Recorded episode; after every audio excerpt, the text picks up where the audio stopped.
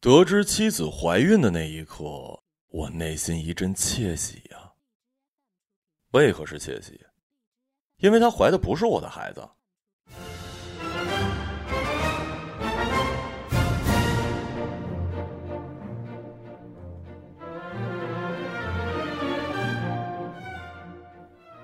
我没疯，更不在乎什么绿帽子，倒期望他把我丢下，不管不顾的奔向那男人，这样我就可以名正言顺的跟小刘在一起了，且过错方不是我。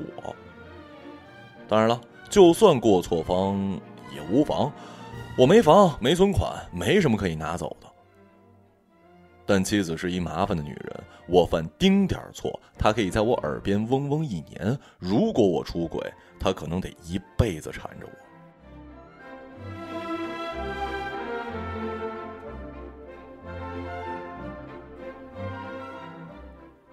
什么时候的事儿啊？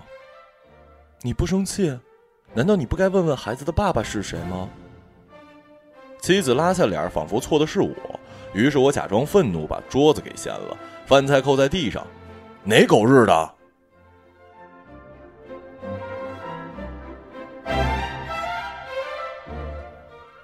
我猜下一步他是要羞辱我了。然而他说：“和你有什么关系啊？我为什么要告诉你？你们认识多久了？”三个月，不过这跟你没关系。行，我想着还是我先出轨。我跟小刘好了一年多，但我永远不会让他知道。你打算怎么办吧？我要把孩子生下来。妻子斩钉截铁盯着我的眼睛，她的手握成拳头，似乎下一秒会打在我的脸上。我紧张的咽咽口水，不过转念一想，出轨的人是他，我他妈才是受害者呢！我不能怂，要硬气。怎么生啊？跟我生啊？当然不是了，我要跟孩子爸爸生，和他在一起。我大脑飞快运转，浮现出小刘的脸，那圆圆的大眼睛，软绵绵的身体和声音。我抑制住笑的冲动，真希望妻子立刻就走，和他多说一句都是浪费生命。此刻我只想给小刘打电话，告诉他这个喜讯，也许他会开心的跳起来。毕竟，他一直说希望我们可以光明正大的在一起。你在想什么呢？我怎么觉得你挺高兴的呀？放屁！王小芳，你给我戴绿帽子，我他妈能高兴起来啊？快了，这不像你风格呀。什么风格呀？就感觉有点怪。你太冷静了，这不正常。难道我得去自杀呀？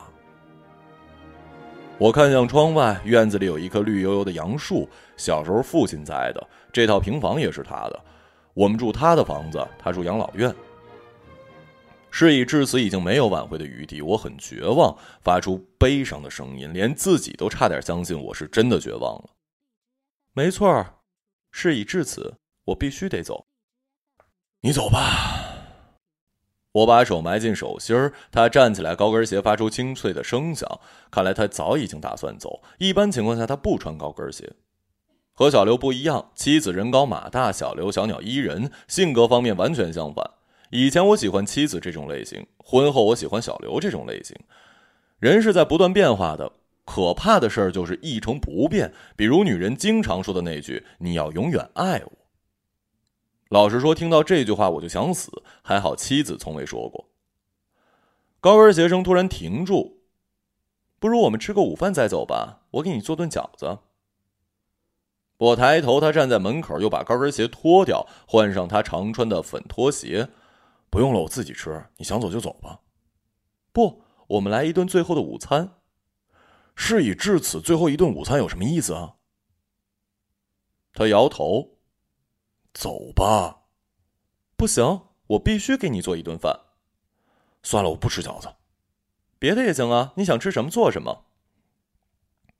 我突然觉得他有一些悲伤，谁知道他又想到了什么过去的事儿？女人总是这样，离开时优柔寡断，不离开时呢又无法忍受。那就饺子吧。他咧开嘴冲我笑，我在心里咒骂自己：为什么答应吃午饭的要求啊？他走进厨房，噼里啪啦的声响，这他妈太隆重了吧？不就离一婚吗？搞得跟生离死别似的。我走到他身边，他正在和面。我们去外边随便吃点得了，自己做太麻烦了。我们很少去外边吃饭，基本都是我做。一是因为我没有正式工作，整天待在家里写东西，闲着也是闲着；二是经济状况不允许，在家吃省钱。好在王小芳从未提议让我找份正经工作，她喜欢我写的东西，这点非常难得。她说她小时候的梦想呢，就是嫁给一个作家。不行，这可是我们结婚十年最后一顿饭，由我开始，由我结束。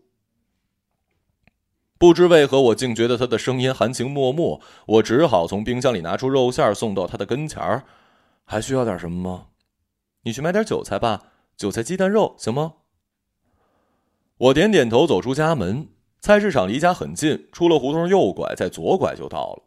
我们住在老城区，治安很差，睡觉前必须把大门锁死。邻居全是老头老太太。他们被孩子扔在这儿，每月要点钱，白天晒太阳，晚上跳广场舞，也算是自在。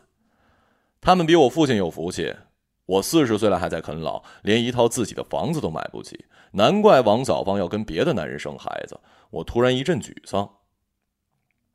走进菜市场，我想起我跟王小芳第一次见面就是在这儿，他告诉我的，但我没印象。我第一次见他是在酒局上，他爱喝酒，不停的混各种局。那次喝的有点醉，看到我后一把抱住我。你记得我吗？我在菜市场见过你。什么菜市场啊？天元菜市场。你在那儿冷冰冰的挑土豆，最后算账时钱不够，又去掉几个土豆。嘿嘿。他突然大笑，又灌了几口酒。我看着他的脸，她不算好看的女人，我自然没印象，但她依然紧紧抱着我。好久没有女人抱我了，我心里升起了无法言清的感觉。吃完饭，我提议送她回家，她同意了。我把她塞进出租车，她贴上我的嘴。那年我们都三十岁，都单身已久，干柴烈火一点就着。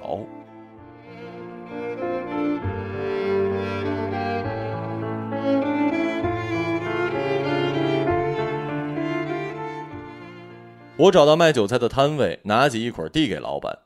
称重付账，大功告成。我拨通了小刘的电话。喂，他奶声奶气的声音传来。我想到他的身体，细胳膊细腿儿，精巧的小胸，像刚开始发育的未成年人。他刚刚二十一岁。宝贝儿，吃饭了吗？吃了。怎么了？没事。我不知如何跟他说这消息。我想让他好好震惊一番，当面看他的表情。想你了，看你在干嘛。我在床上躺着，很无聊。我突发奇想，觉得应该好好庆祝一下。你想旅游吗？旅游？我们俩去啊？当然了，你不是一直想度蜜月吗？可是你跟他请假方便吗？你怎么找理由啊？方便，很方便。那好，嗯，我们去哪儿啊？你想去哪儿就去哪儿。去多久啊？你想去多久去多久。我今天好好想想。你干嘛呢？我在吃饭呢，什么时候来看我？今天就去，能过夜吗？能。我没有像以前犹豫，真的，真的，太好了，爱你啊，宝贝儿，我先挂了啊。挂了电话。小刘比我小十九岁，大学刚毕业。很多时候，他像一个情人，又像一个女儿。每当我看向他，他低头吃饭，或摆弄手机，或在我身下呻吟，我的心脏仿佛被人揪着。他那样柔弱，我不得不充满怜爱，扮演一个理想中的英雄。回到家，王小芳已经把饺子皮儿弄出来。我把韭菜放到厨房，打算躺到沙发上看电视。他一把拉住我：“我弄肉，你帮我弄韭菜。”不行，我得看电视。顾东。这是我们最后一顿饭，你想想吧，咱们在一起十年了。我很想说十年不算长啊，有的夫妻过了三四十年还离婚呢。但我什么都没说，而是乖乖的坐到了垃圾桶旁摘韭菜。如果说出那样的话，王小芳很可能会把油锅泼到我身上。什么时候办离婚手续啊？明天吧。行，过几天也行。怎么了？你有事儿啊？我点点头。明天我肯定要跟小刘躺在一起赖床的。虽然我挺想离婚，但不想在这样的时刻被打扰。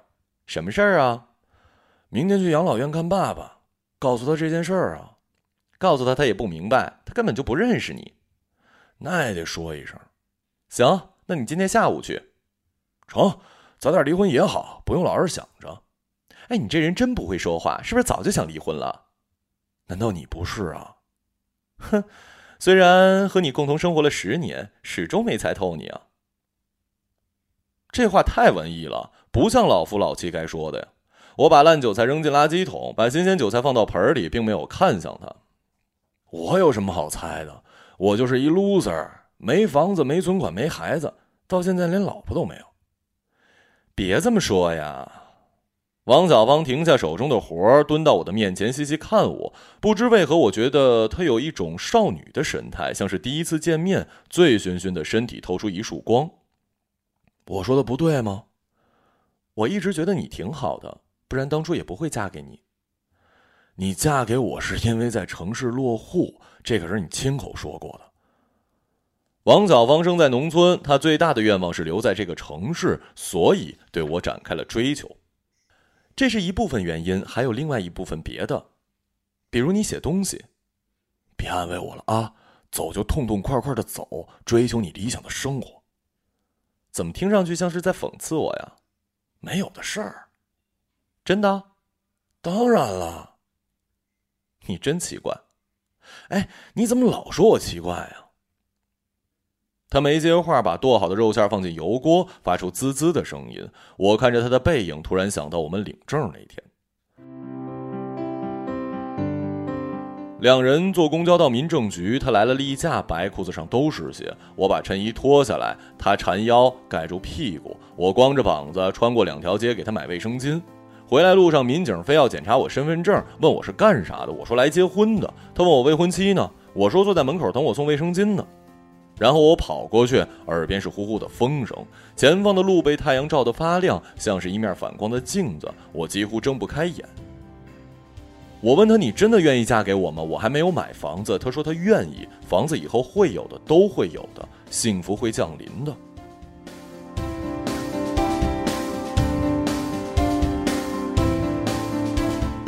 我把韭菜洗干净，用菜刀剁碎。他在碗里打了五个鸡蛋，拿筷子快速搅拌。我们看了对方一眼，谁都没说话。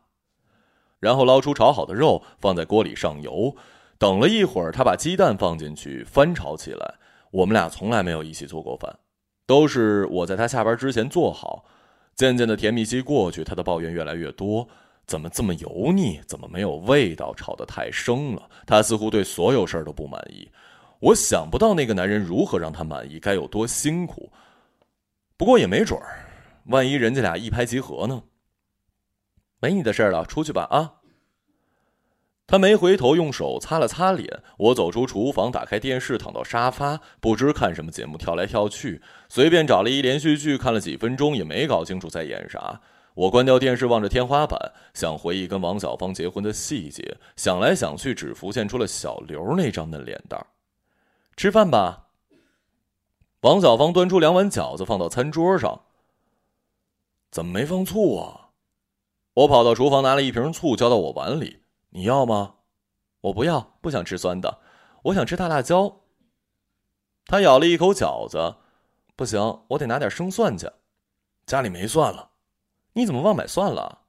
你没告诉我呀？不告诉你，你就不知道买了。我怎么知道要买蒜？那你现在去给我买，不去，凑合吃得了。不行，我就得吃蒜，没蒜我吃不下去。我不理他，把饺子一个一个塞到嘴里，发出吧唧吧唧的声音。他的喘气声越来越粗，这是他生气的标志。然后他把我的筷子夺走，死死盯着我。我突然非常的烦躁，于是我说：“我受够你了，王小芳，你什么臭毛病啊你？我想吃蒜，怎么了？你还有脸说我？你一个大男人出去买几头蒜委屈了？”我在吃饭，我不想去，要吃自己去。顾东，我操你妈！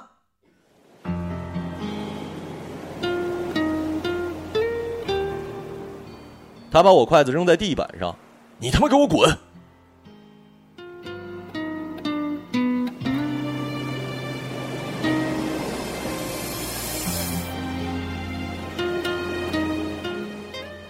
一瞬间，他的眼泪夺眶而出。他望着我，任凭他往下掉。十年里，我都没见他哭。她是棺木一样的女人，又冷又硬。不管是她的父母出车祸，还是我们的孩子死于腹中，她都没有掉一滴泪。今天竟然因为几头蒜哭，我真被吓了一跳，太反常了吧？莫非还有大招？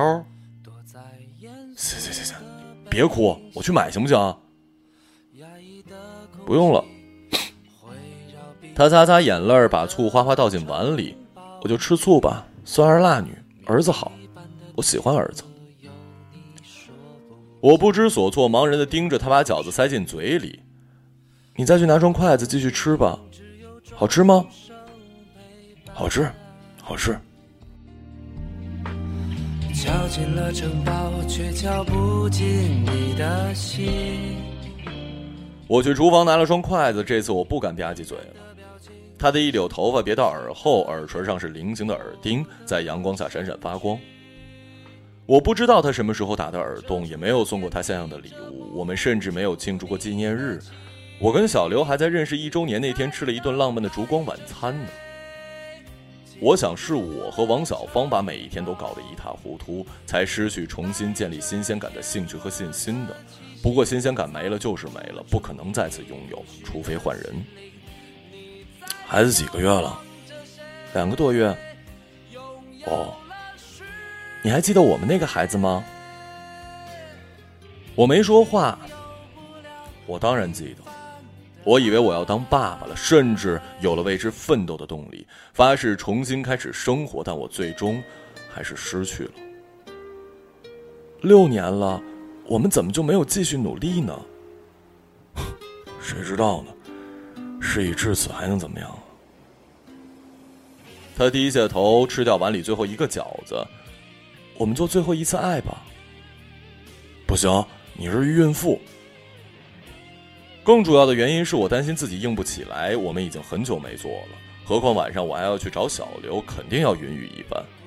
没事儿，你轻点儿，别，不能冒险啊。我们多久没做爱了？记不清了。一年多了吧，大概。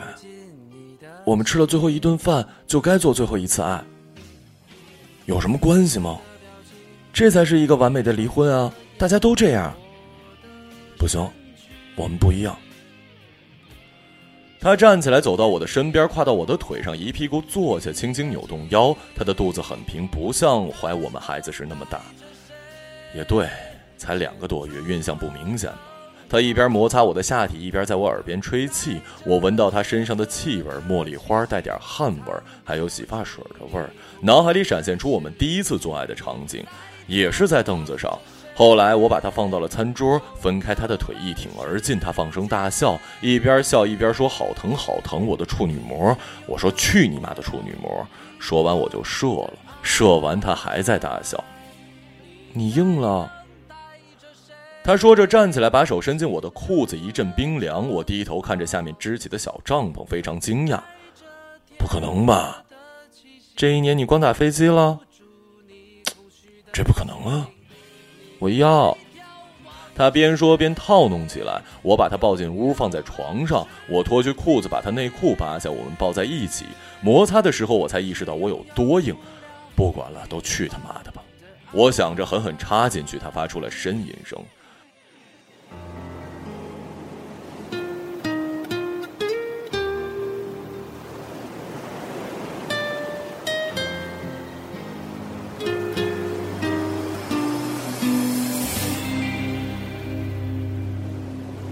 完事儿之后，他躺在床上哀怨的看着我，我猜不透他眼神的意思，但我能感觉到他的痛苦。洗澡吗？他摇摇头，那我去洗。他点点头，把身子转过去，裙子退到腰部，我看到他屁股上的痣。你怎么了？他没点头也没摇头，什么都没说。这种古怪的气氛又回来了，我不得不走进浴室，用凉水冲击自己的身体。我紧紧抓住鬓角的头发，内心揪成一团。等我洗完澡，王小芳已经走了。床上放着她的钥匙，钥匙扣是一个小码头，那是我们去银川，她在沙漠里捡的。那时我们刚结婚，商量去哪儿度蜜月，她说要去银川，到沙漠里吃沙子。我们买了硬座，二十二个小时的车程。口头上说沿途风景更美，其实是没钱。要是有钱，谁他妈还受这些罪？在银川待了一周，花钱的景点都没去，光在沙漠里溜达，给他拍好看的照片，或者躺在沙子上接吻，发呆。我确信我爱过王小芳，是慢慢爱上的，又慢慢的不爱了。什么时候到顶点的，我们都不知道。我穿好衣服找小刘的冲动冷却了，打算去养老院看看爸爸。上周我去看他，他还是不记得我，反而和一个老太太玩的很好，稀里糊涂的跳着交谊舞。他就我这么一儿子，我妈在我十五岁那年死了，乳腺癌，死得很痛苦。爸爸没有再娶。我结婚的时候他还很正常，塞给王小芳五万块钱，说年纪大了，希望我们赶紧要孩子。他退休那年，王小芳怀孕，他很开心，整天买这买那，变着花样的做好吃的。结果王小芳意外流产，他低迷了好一阵儿，脑子越来越糊涂。抗争了两年，他把我们全忘了。有时候独自跑到外面，我们担惊受怕找一整天。有时候大半夜突然大叫，见到什么摔什么。这是哪儿啊？这哪儿啊？你们是不是杀人犯呀？你们杀人犯呀！王小芳累了，我也累了，只好把她送到了养老院。在路上接到了小刘的电话：“亲爱的，你什么时候过来呀？”“五六点吧，晚饭之前。”“我想吃酸菜鱼。”“行，吃去。”“你在干嘛呀？”“我有点事儿。”“你快点来，我想你。”“我也想你啊。”小刘是一个喜欢菲茨杰拉德的文学少女，温柔写小说，穿麻布裙，听张浅浅。他在网上私信我，让我看到他的小说，求我提出修改意见。我本来是不回复陌生人的私信，但我点开他的相册，发现她是一大眼睛美女，恰好是我喜欢的类型。于是耐心看完，认真的写了一篇评论。他为了表示感谢，说要请我吃饭。我们见面之后，对彼此印象还不错，后来约会过几次，一来二去，我们就好上了。我问他为什么喜欢我，他说崇拜我。到了养老院，我找到爸爸的房间，护工正在给他按摩腿。他穿着白色的汗衫，身上的肉往下垂，仅有几根头发呈灰白色。我观察他的脸，呆呆的，眼神里没有光。爸。我喊他，他没抬头，还是直愣愣盯着地面。我示意护工先出去。爸，我来了，你看看我呀。他还是不动。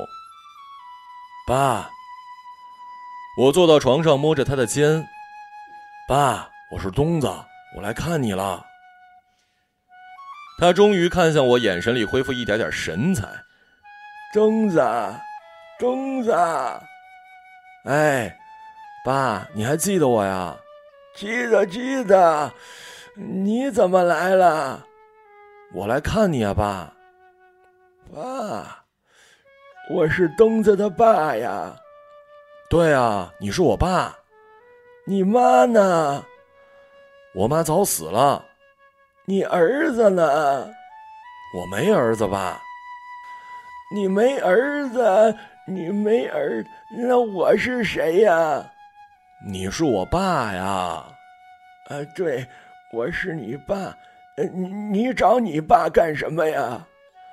我来告诉你一件事儿。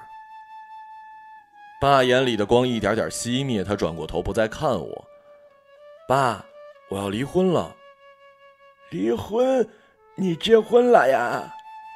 是爸，我跟王小芳要离婚了。啊，你结婚了？是爸。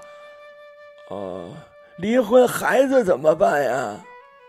我没孩子，没孩子，没孩子。你你你你是谁呀？爸，我是你儿子，我是东子。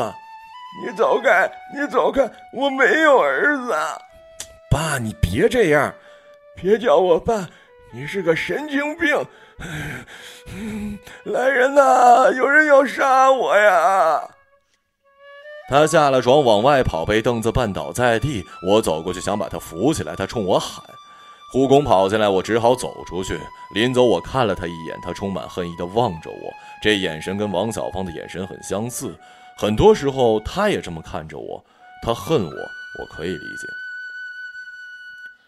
我不想去找小刘，我需要缓一缓，但我不知道我在缓什么。我走到敬老院附近的公园，四处溜达，最后坐在树荫下的长椅上。这儿没人，对面是一人工湖，湖里飘满了荷叶，拥挤不堪。一阵风吹得我昏昏欲睡，于是我把手机和钱放到胸口，抱着胸躺下。我心想：别沉睡，闭着眼眯一会儿就行。想着想着，我跑到了高速公路。我坐在了驾驶座，手扶方向盘，脚踩离合。我转头发现副驾驶坐着我的初恋，齐刘海、长头发，穿着仙女裙。我非常惊讶：“你怎么来了？我为什么不能来呀？你不是要离婚了吗？”“是是啊。”然后我想到了小刘，突然觉得他们俩长得很像。你是小刘吧？小刘，小刘，小刘，你妈逼啊！这明明是王小芳的声音啊！我出了一身冷汗，不敢再乱说话。我可不能暴露小刘的身份。汽车飞快地往前驰，外面的天空阴着，路看不到尽头。我不知这是往哪儿去，某种虚空感又控制了我。我回头发现旁边坐着的是我妈，三十岁左右，脸上没有皱纹，穿着一件绿色的雨衣。妈，你怎么回来了？你别瞎折腾，离婚干啥呀？你你你怎么知道的？我什么都知道。我刚想解释离婚的原因，结果我妈变成了一只绿色的小鸟，越飞越远。我准备加速，却突然想起我根本不会开车，连驾照都没有。然后我双手失控，有什么东西拉扯一般，汽车一个急转弯撞上了护栏，我眼前一黑，又突然一亮。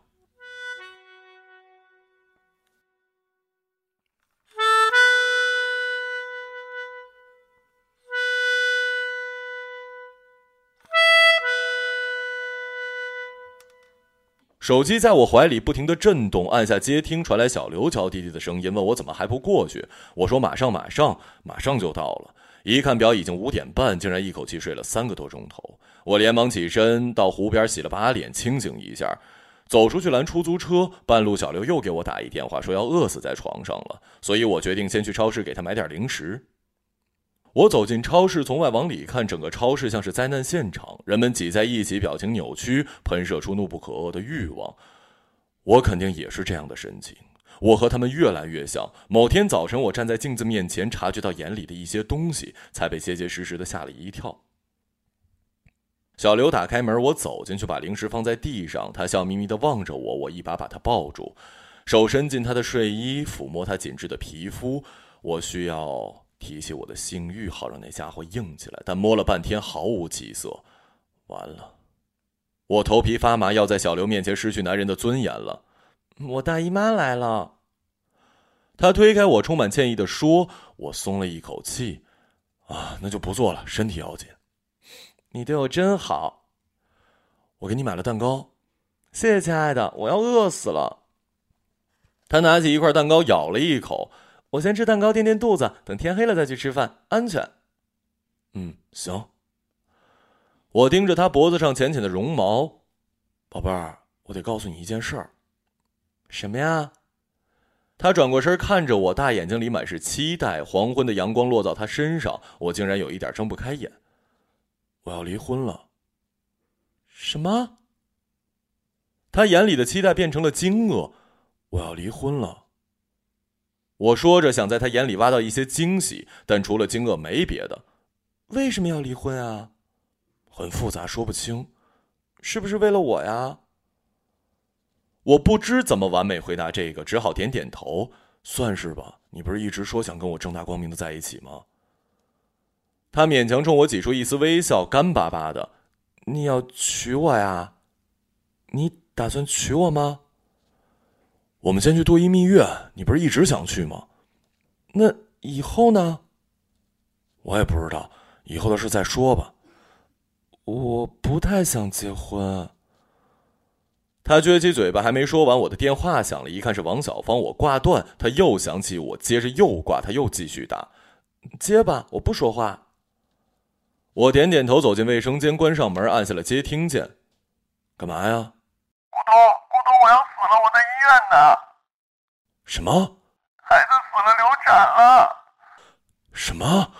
我的身体突然绷紧，艰难的咽下唾沫。我想说点什么，但是舌头被冻住，一动不动。怎么不说话呀，咕咚？现在他走了，不要我了，你赶紧来医院陪我，我要做手术，需要你签字，咕咚，你听见了吗？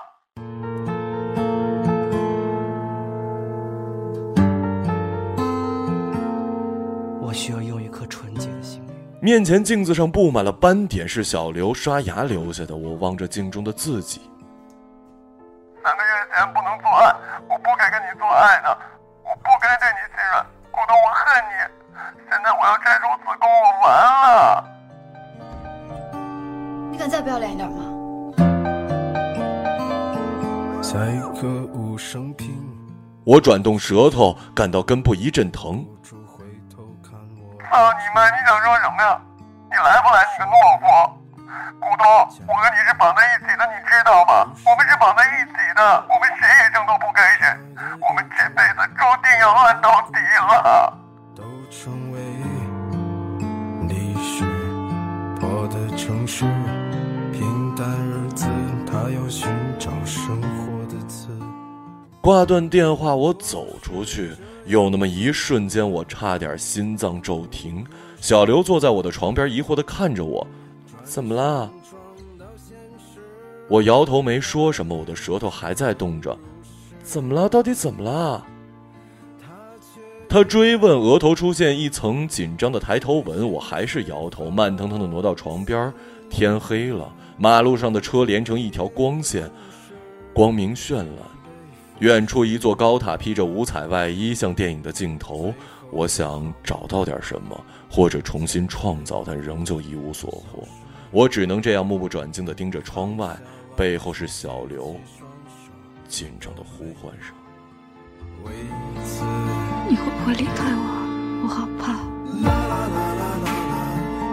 觉得吧，我这日子过得特没意思。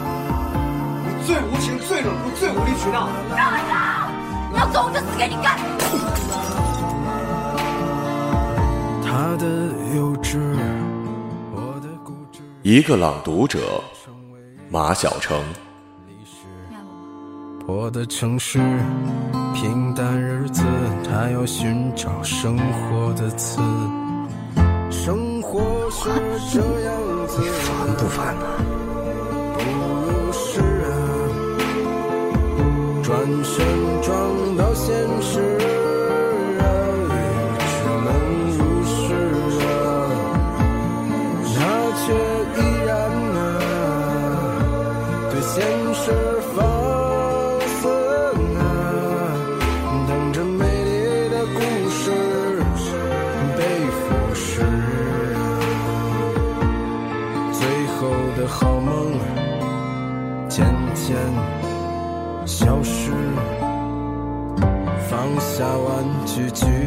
双手，都没有为此。